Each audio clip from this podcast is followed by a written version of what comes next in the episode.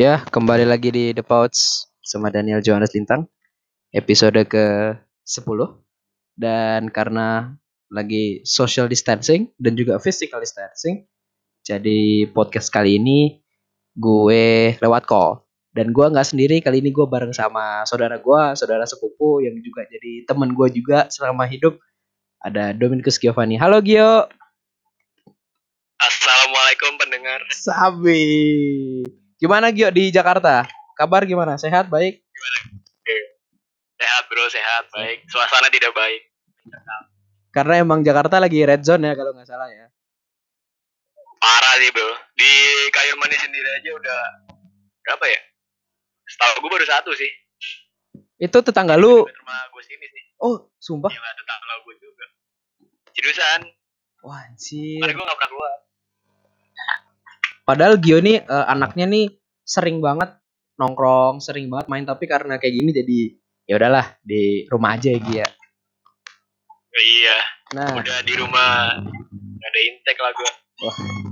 dan karena memang Gio nih gak ada kerjaan jadi gue ajak bikin podcast dan di podcast kali ini eh gini Gi, gue tuh sebelumnya pernah ngebahas rantau itu sama orang yang pertama kali ngerantau juga. Nah, karena Eh gue gue denger tuh, gue denger tuh yang itu tuh. Gimana? Asik nggak? Asik nggak? Sama, itu ya? Sama apa? Sama cewek ya? Iya itu itu ya? kakak tingkat itu anjir tiga orang kaping semua bro.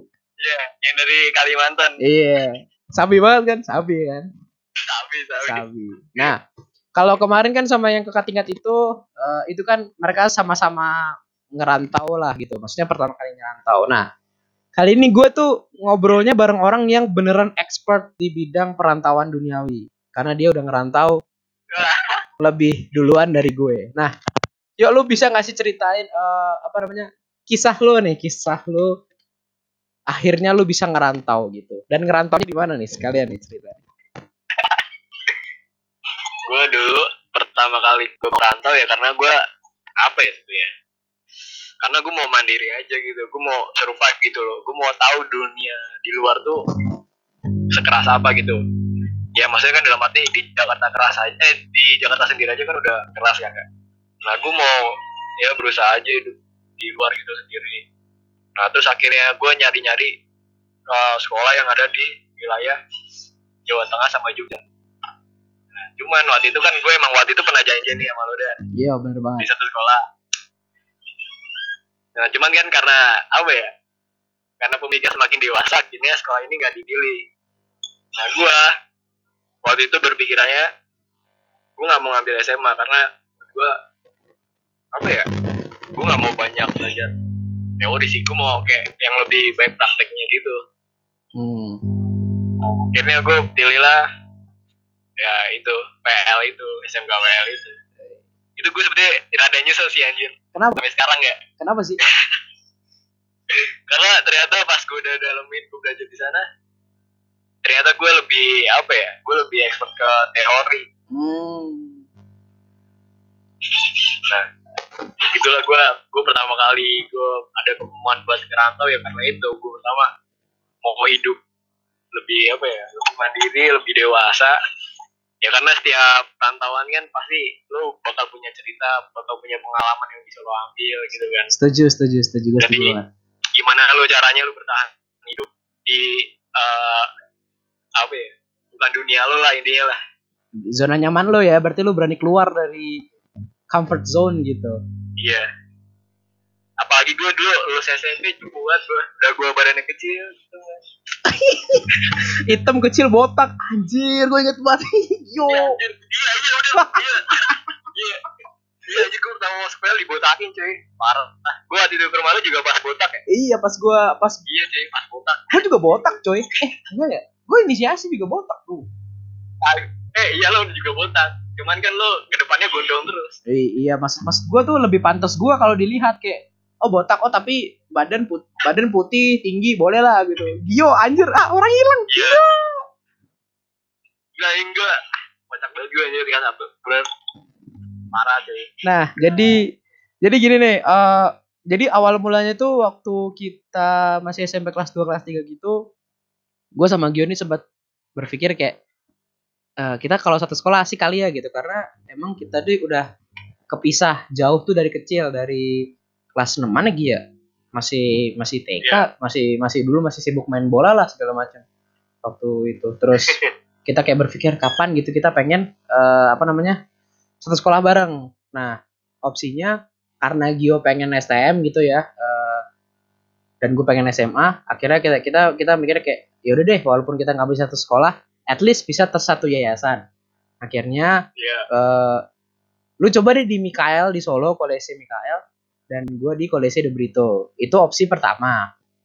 Opsi keduanya eh, kita sama-sama di Muntilan karena emang di Muntilan ini tuh kelo- eh, apa ya base campnya keluarga kita lah gitu. Jadi adalah yang ngejagain gitu. Toh juga Muntilan kosong kalau lewat Payaan kan deket kan cuma 10 menit gitu loh Iya, 10 menit. ya cuma 10 menit ya Mat. jadi at least Gio tidak perlu apa ya tidak perlu inilah ngekos gitu tapi ternyata kejadiannya adalah gue keterima di De Brito sedangkan Gio di Muntilan nah jadi jadi jadi sempat nggak kesampaian jadi dan Iya. eh, baru kesampaiannya sekarang maksudnya Gio kesampaian sekarang itu sekolah di Kolese dia sekarang di ATMI Akademi Teknik Mesin Industri di Cikarang habis itu gue juga walaupun gue sekarang di negeri at least gue alumni Kolese ya pedoman kita pedoman Siap, kita siap, siap. pedoman kita tetap AMDG kan coy sabi MDG.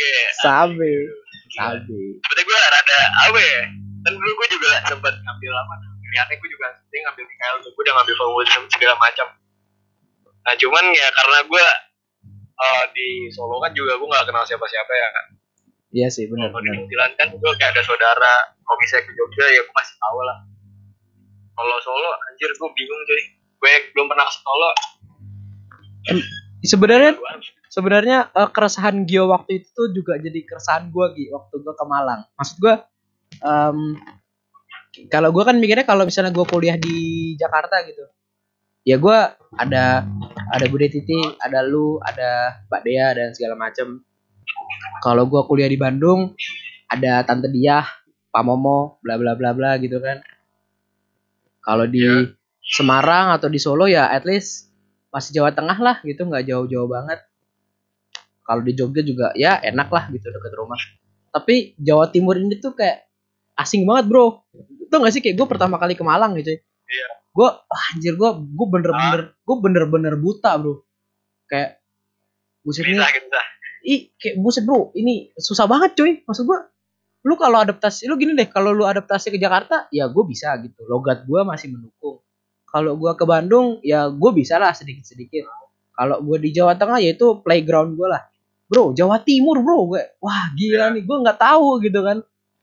Wah lu tahu nggak sih? Ibarat lo hidup terus lo dari nol ya. iya beneran gue beneran kalau misalnya dibilang dari kalau bisa dibilang keluar dari zona nyaman banget bro gila gue nggak tahu apa apa cuy soal Malang Banget.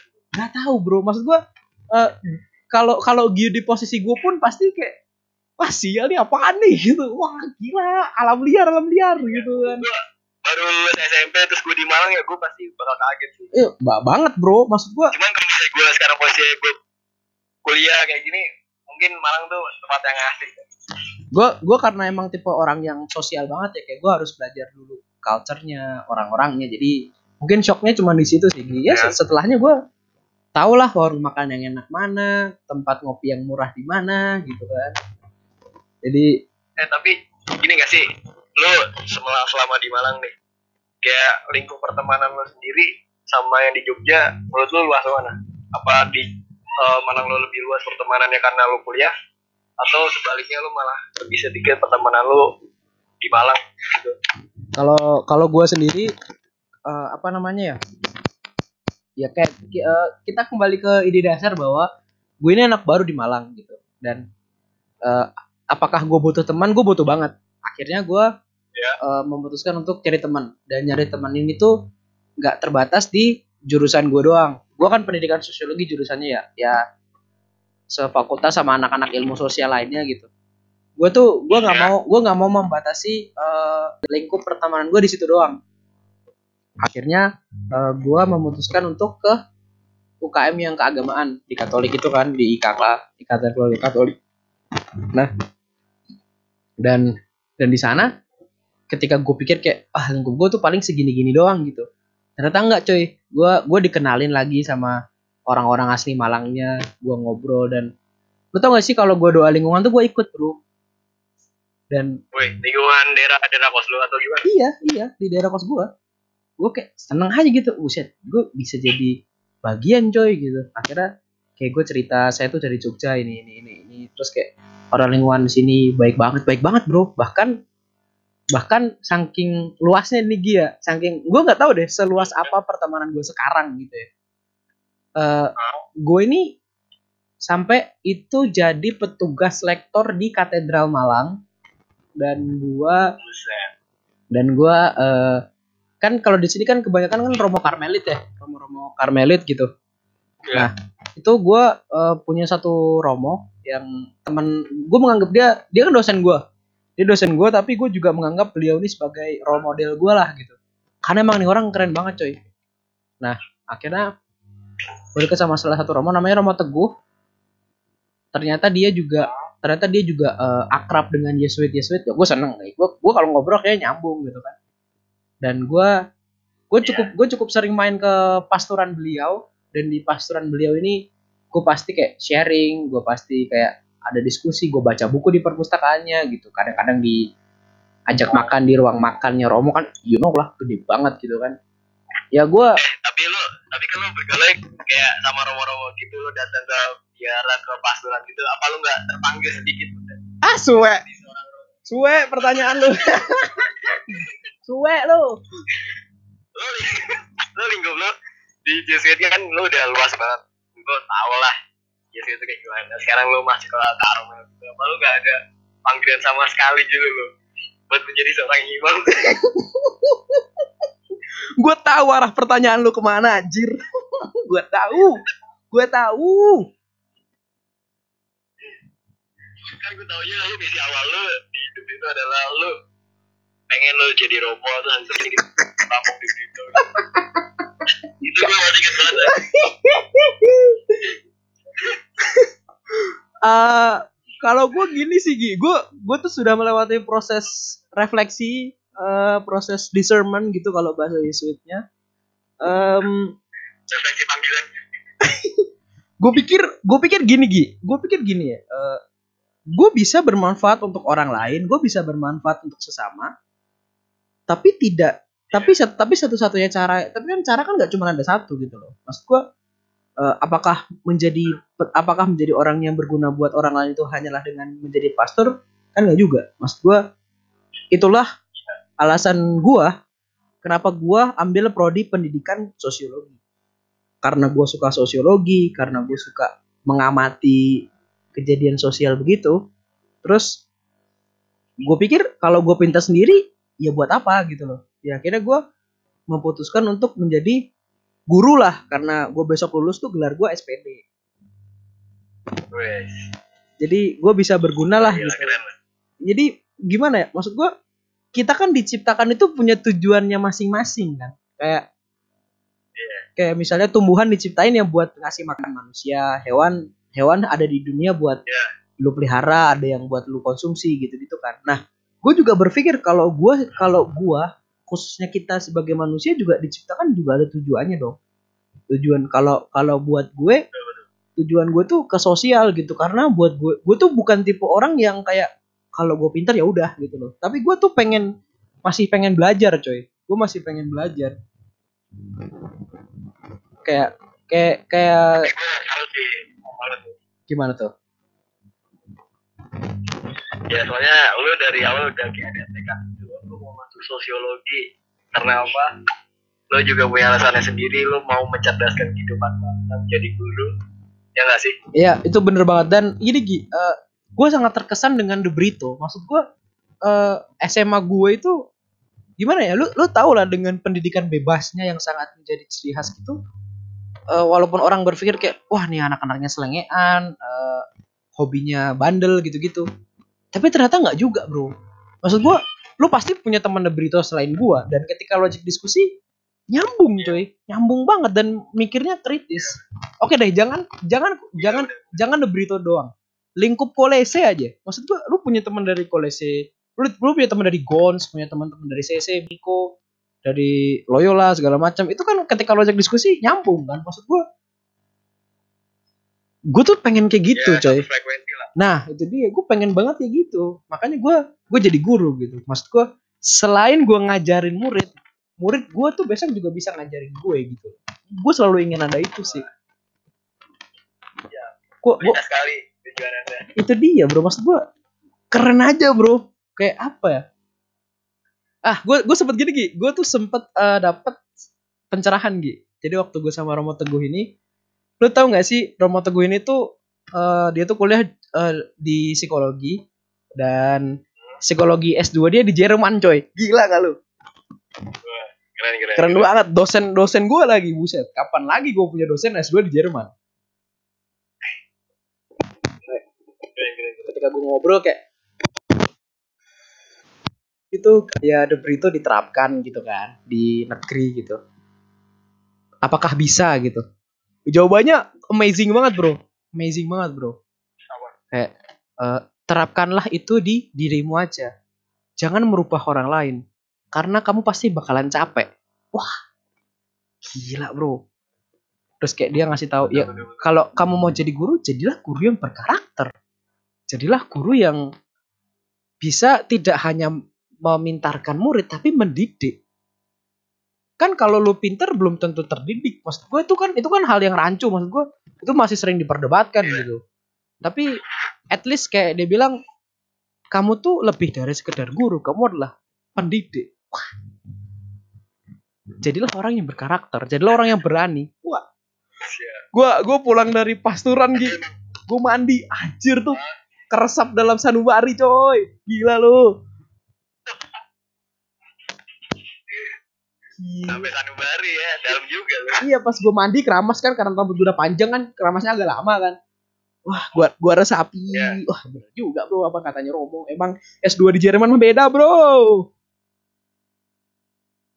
Tapi emang sih dan nggak bisa apa ya lu nggak bisa kayak misalnya lu bawa budaya dari sekolah lu dulu yang terkenal bebas. Bener sih. Kalau di negeri kan udah lah, mereka bebas tapi kan jam. Kayak gitu. Cuman kan ya karena kita juga didiknya orangnya. Buat kita sendiri nih awal mungkin orang lain. Iya sih bener sih. Setuju gua setuju. Bawa dari. Eh, ini karena gue tadi udah cerita panjang lebar nih, ya kan, soal ngerantau nih Gi.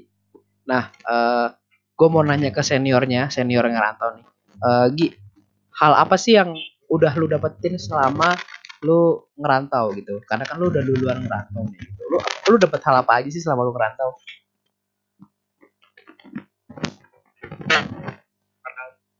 banyak sih yang tawa ya ada pintu ah ya nah intinya Ah, gimana Gi? Sorry Gi, sorry Gi. Lu bisa ulangin nggak putus-putus bro?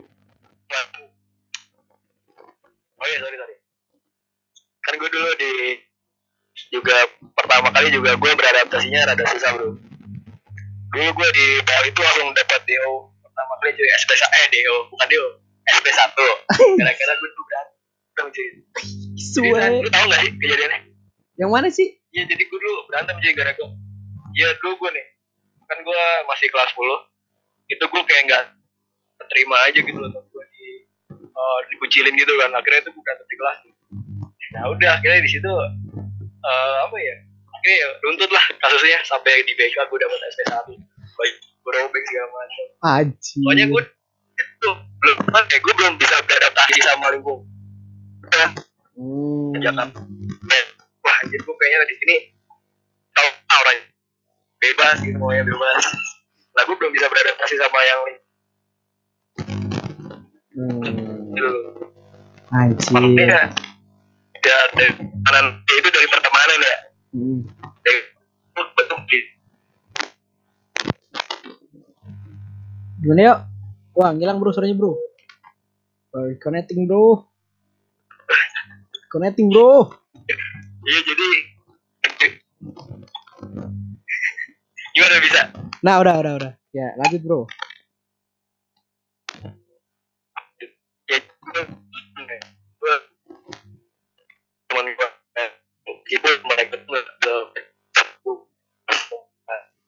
Yuk, putus-putus lagi yuk. Seriusan. Anjir kok putus-putus. Hilang suara lu. Ada, udah ada gak sih? Coba ngomong dah. Tes tes tes. Belum, ah ngilang lagi bro.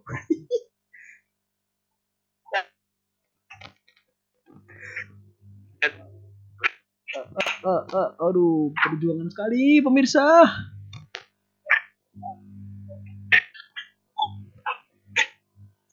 Anjir, hilang-hilang bro. Wah, sinyal lu nih gue tahu nih.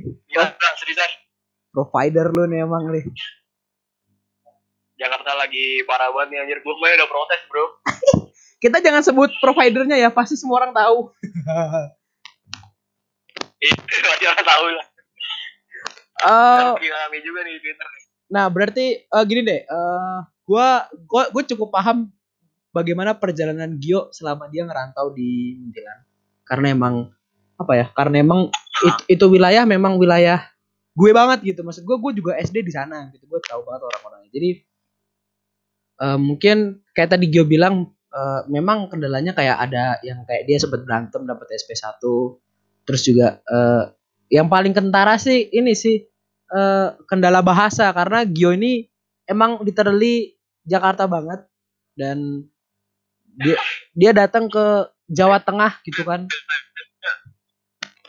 Ke Jawa Tengah dan ya pasti culture shock lah kayak ketika Gio biasanya ngomong eh lu apa kabar? gitu. Ketika ketika Jakarta eh eh ketika sampai di Muntilan eh kabarmu piye bro? kan pasti kayak hah? Naon sih ya? Tuh. Eh, tahu gak, Dan? kenapa Jadi kan gue dulu apa ya? Kan ke orang Jawa misunya kan kayak ya gitu lah lu tau lah misunya orang Jawa. iya Kalau orang, orang Jakarta kalau udah misu tuh aja berantem beneran cuy. iya sih bener juga sih Gue dulu mencoba terapin kayak gitu cuy. Cuman di kelas gue wah kayak jadi panas nih kelas gue. Jadi gue di situ langsung deh. Yo misu-misu Jawa lah dikit. Ke- Itu ngajak bahasanya nggak mau buka ya. Iya sih, untung untung aja gitu. Karena kalau misalnya lu ke Jawa Timur lu pasti bakal lebih bingung. Oke Sam. Waduh, oh iya Samu yo eh. Yo wis lah kon.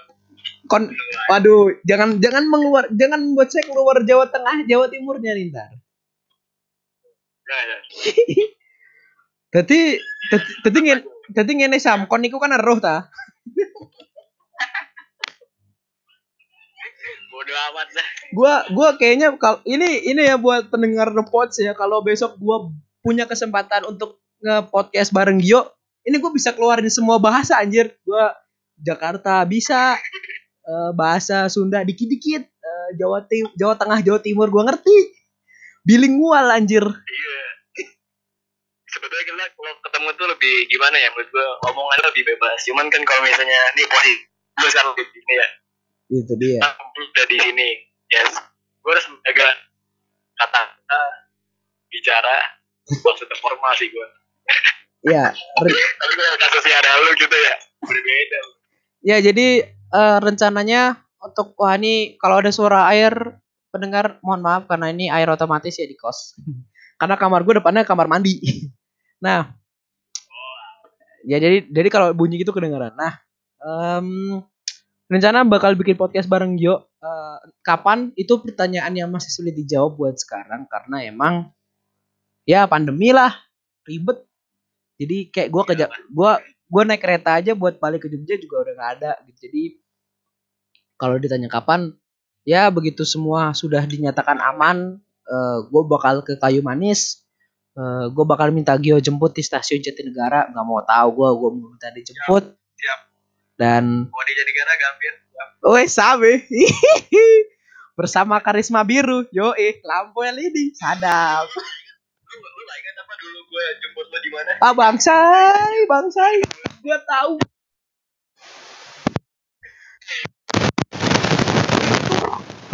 Yang pas- Dong. Tapi tapi apa sih ya? Justru eh kita tapi gue juga sempat ngalamin hal yang sama ketika gue susah jemput dia waktu di Jogja. Kalau nggak salah pas lagi nonton di BL ya? Iya iya iya benar itu padat banget gitu maksud gue karena gue di DBL itu jurnalis eh, ya gue inilah paham lah eh, space space nya gitu. Untungnya gue jurnalis gitu loh dan gue sering main ke UN, ke Gor UNY gitu. Itu pernah gue jemput Gio tuh malam-malam buset itu anjir padat banget bro. Susah nyari anjir. Gila. Ya maklum gila.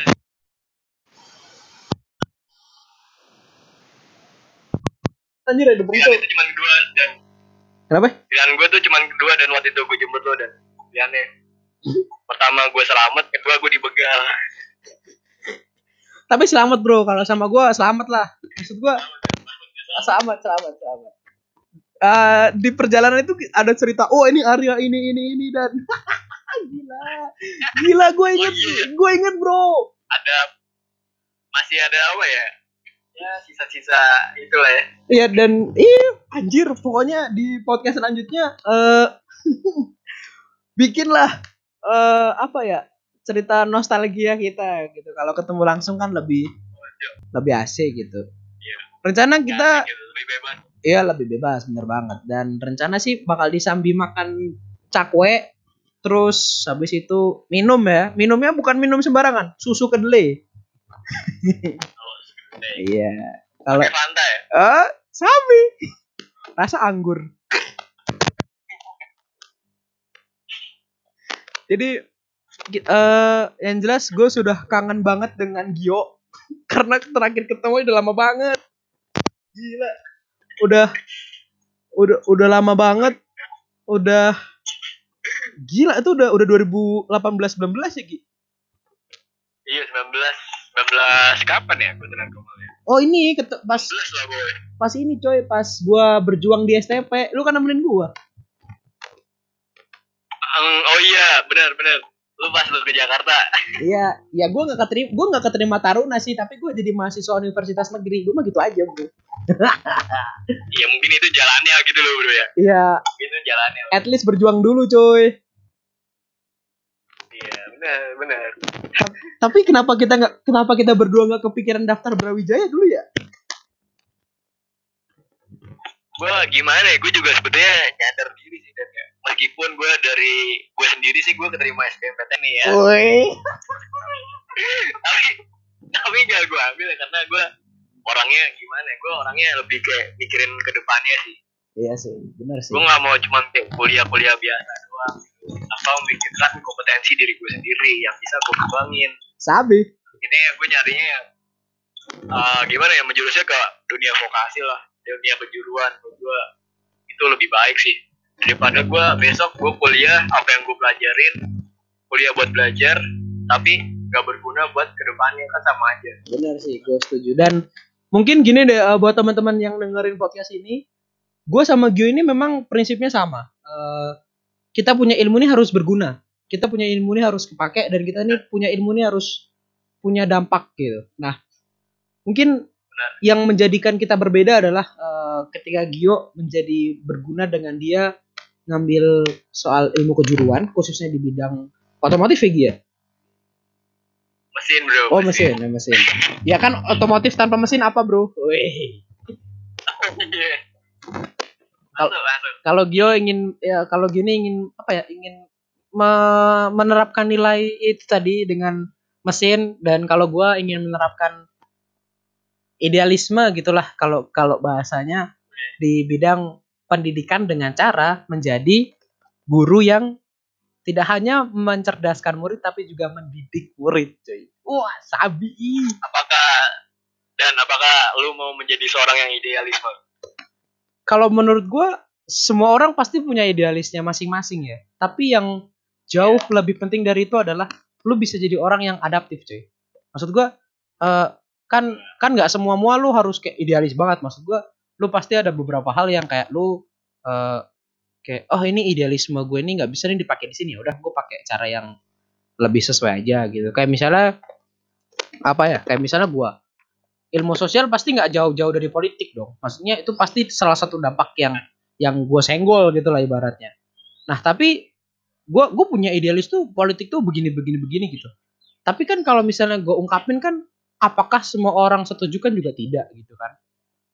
betul akhirnya gue memilih untuk kan punya jalan yang masing Nah makanya gitu, maksudnya kita kita sama-sama apa ya? Kita mungkin eh, ke teman-teman gue, mungkin lu juga salah satunya yang suka politik, tapi maksud gue kan cara kita eh, jalan kita untuk berpolitik dalam tanda kutip itu kan berbeda-beda gitu. Jadi kalau menurut gue nggak perlulah dipermasalahkan gitu. Jadi ya sudah kalau lu cara lu gini ya begitu, kalau cara gue gini ya gini gitu. Jadi lebih adaptif aja sih coy. Maksud gue ibaratnya kayak kayak apa ya? Lu nggak bisa makan nasi padang dengan sendok ketika lu lagi di Padang. Nah, itu kan nggak nggak nggak cocok maksud gua. Hah?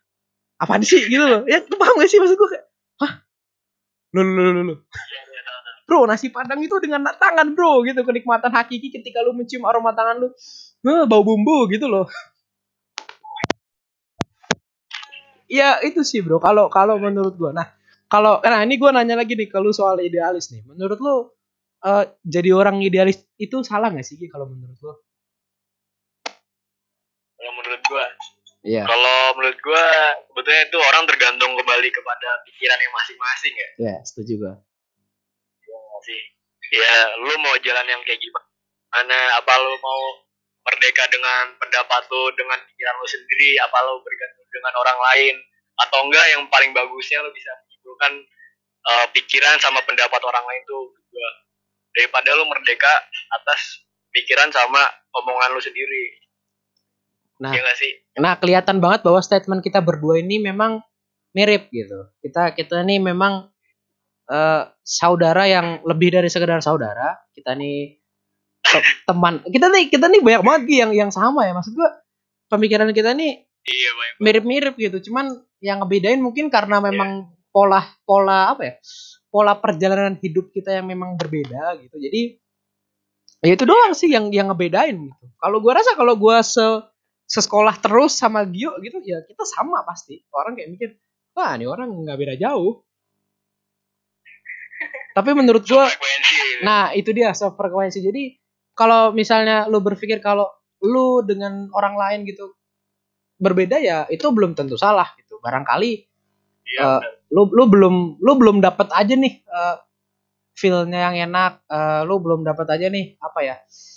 em, jalan pikiran dia gitu kan. Jadi benar, benar.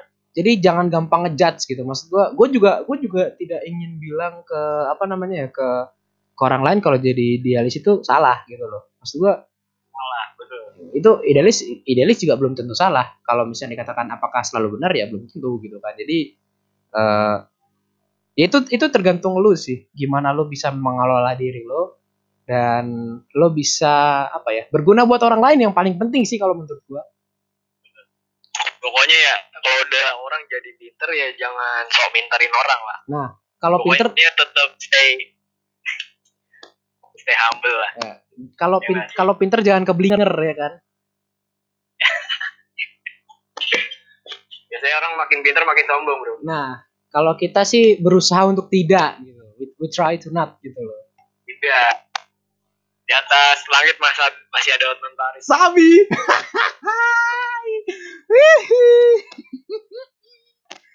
Aduh. Tapi di atas Hotman Paris masih ada Bill Gates, Bro. Oh iya siap. Tanah dunia ya.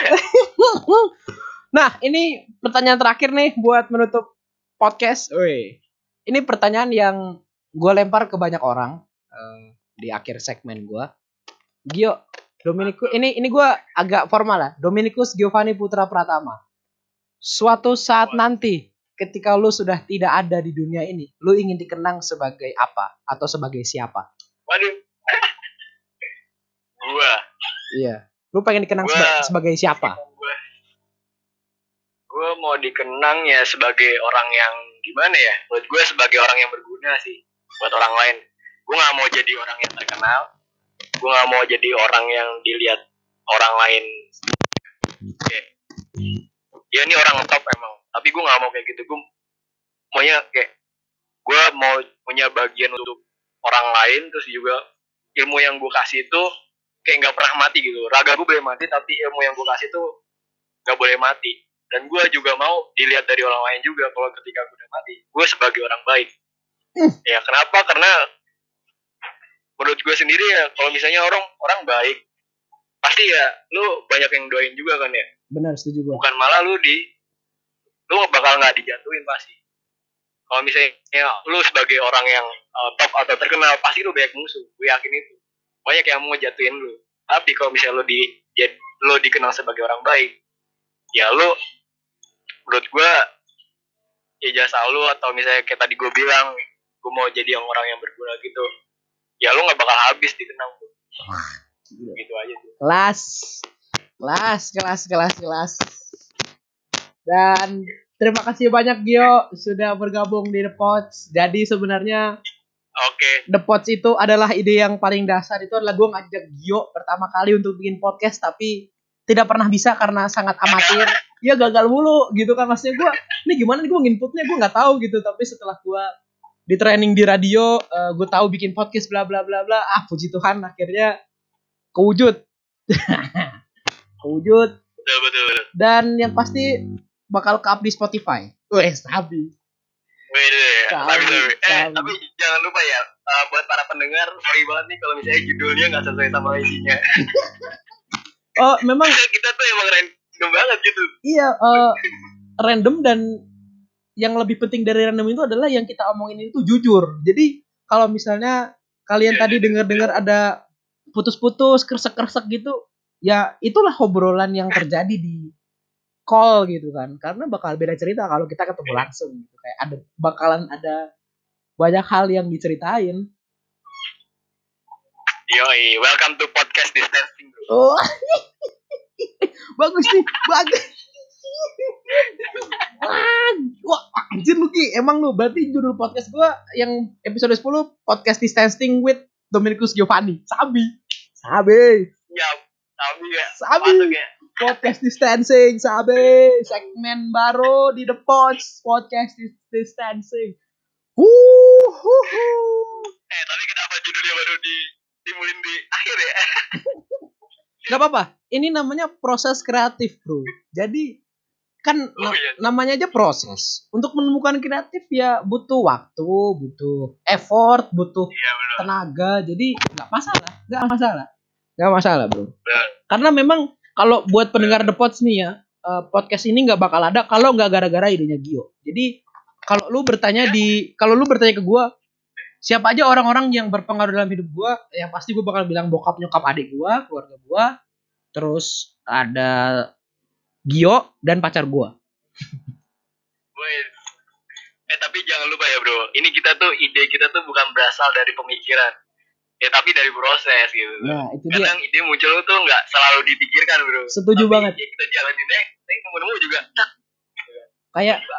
kayak di awal pengen ngebahas soal apa namanya soal ngerantau, eh ternyata jadi bahas soal pendidikan. Wah gila tuh.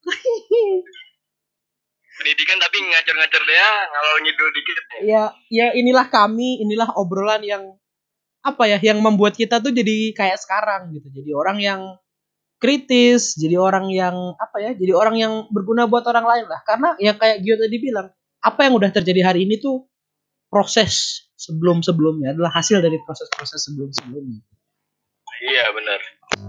jadi terima kasih Gio sudah bikin podcast sabi banget parah Oke. terima kasih Thank dan you bro. Thank you. thank you banget di podcast distancing kita nggak ada nggak ada persiapan sama sekali nih. Nggak ada bro, nggak ada. Perjuangan susah banget bro. Nggak ada persiapan sama sekali. Nggak ada, nggak ada. Tapi yang lebih penting dari itu semua Doa kita kita jujur aja bro. Karena seperti Siap. yang Uus bilang bahwa gua rugi dari jujur dan gua untung dari jujur. Sabi, Tapi sabi. Terima kasih para pendengar The Pods. Sampai jumpa di podcast yang lebih podcast bersama Gio. Dan jangan lupa ya. jangan lupa buat follow Instagramnya Gio.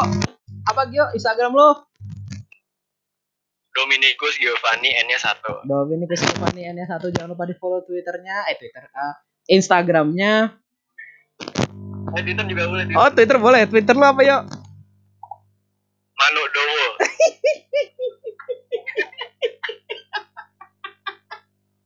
aduh ke mana tuh woi lo Ya, koleksi banget ya. inilah efek SMA tidak di Malaysia begini bro Jangan lupa follow Giovanni, jangan lupa follow Gio di Instagram @dominicusgiovanni, N1. Jangan lupa follow juga di Twitter @manoktowo.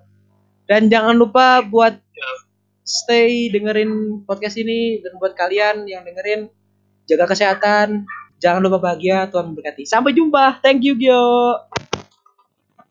Oke. Wes.